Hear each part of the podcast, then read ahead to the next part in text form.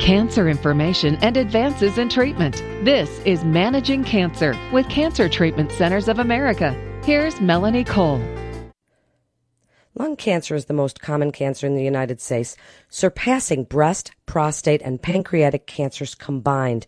And the right diagnosis, targeted treatment, and genetic testing are critical when dealing with lung cancer. My guest today is Dr. Daniel Nader. He's an interventional pulmonologist and the director of the Lung Center at Cancer Treatment Centers of America. Welcome to the show, Dr. Nader. Let's start with diagnosis. How important is it to have the right diagnosis? Finding the right diagnosis and the stage of lung cancer is very critical. Uh, many people are uh, maybe appropriately diagnosed, but sometimes they're not staged appropriately. The diagnosis is critical as well as the staging. This helps direct what the treatment's going to be. We have advanced technologies that can help us diagnose uh, lung cancer. This includes endobronchial ultrasound. This allows us actually to biopsy lymph nodes that are in the middle of the chest. This is very appropriate testing to do for staging of lung cancer, and it's very important. We can also diagnose all the peripheral lung nodules. These are the small nodules that may be on the edge of the lung. And we have technology called navigational bronchoscopy that allow us to get to those areas to do the appropriate biopsies.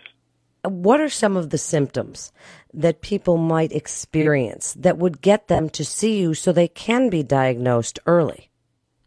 Sure. Well, some of the, the most common symptoms include an unexplained cough, coughing of blood, Someone may have chest pain, almost like a pleurisy like pain, unexplained weight loss.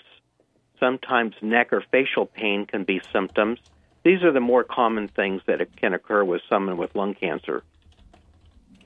And what are the risk factors for lung cancer, Dr. Nader? Is there a certain pack a day if people have been smokers? Is there a genetic component to lung cancer? Well, all the above is true. Definitely, tobacco smoking is the most prominent and common risk factor for developing lung cancer. So, if you're a smoker or a former smoker who's had more than 30 pack years, that would be a pack a day for 30 years or two packs a day for 15 years. These individuals would be at significant risk for developing lung cancer. Now, family history is definitely a minor risk factor. Uh, and genetics are forming more of a role, and we're seeing that more commonly, especially in young women. Why that occurs, we're not certain, but it may be related to hormonal effects. It could be related to estrogen. It may be related to triggers of secondhand smoking exposure. There's a variety of reasons uh, yet to be finally determined. Equally as critical as the right diagnosis is the right treatment. Tell us about some of the leading edge treatments options that you perform at cancer treatment centers. Sure. We have uh, many, and uh, they include the use of CyberKnife VSI. This is a advanced radiation technology that is used for early stage cancer in patients that are not eligible for surgery. It can also be used for metastatic disease and other types of lung cancer. We have the Da Vinci Xi, which is a minimally invasive treatment option from a surgical standpoint, again for early stage lung cancer. This robotic surgical platform requires only a few small incisions and offers greater vision, precision, and control for the surgeon. These patients usually recover very quickly. What are some of the potential benefits of the Da Vinci system?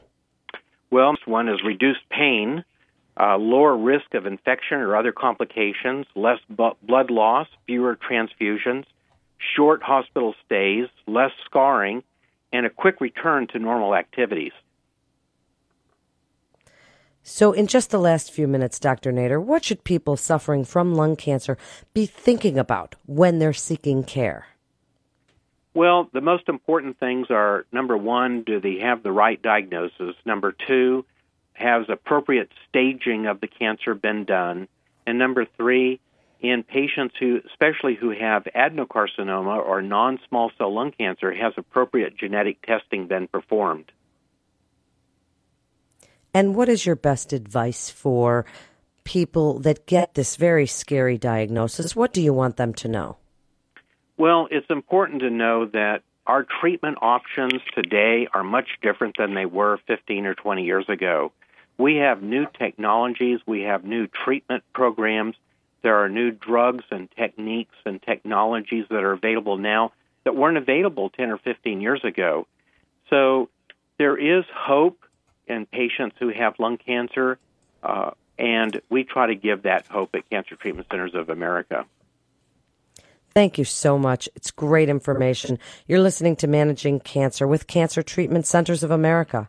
For more information, you can go to cancercenter.com. That's cancercenter.com. This is Melanie Cole. Thanks so much for listening.